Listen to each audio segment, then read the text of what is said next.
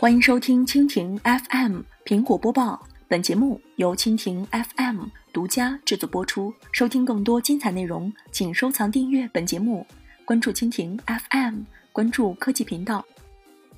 库克为高价 iPhone 辩驳，并非所有苹果产品都针对富人推出。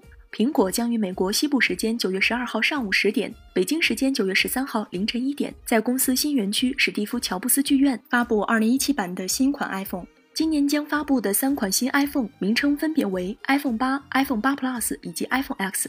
业界猜测，其中最为重要的新机型 iPhone X 的售价可能会达到一千美元。iPhone X 如此之高的潜在售价，引发外界质疑：难道苹果产品专为富人定制？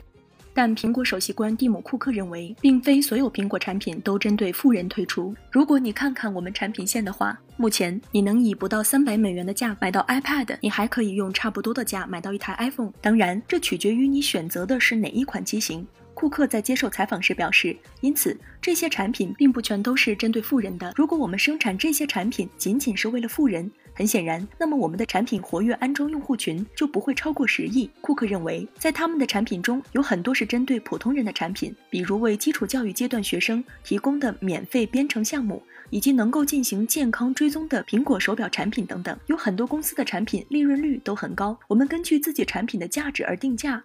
库克表示，我们在努力打造最好的产品，这意味着我们生产的并不是简单的产品。以上。就是今天的苹果播报，更多精彩内容尽在蜻蜓 FM。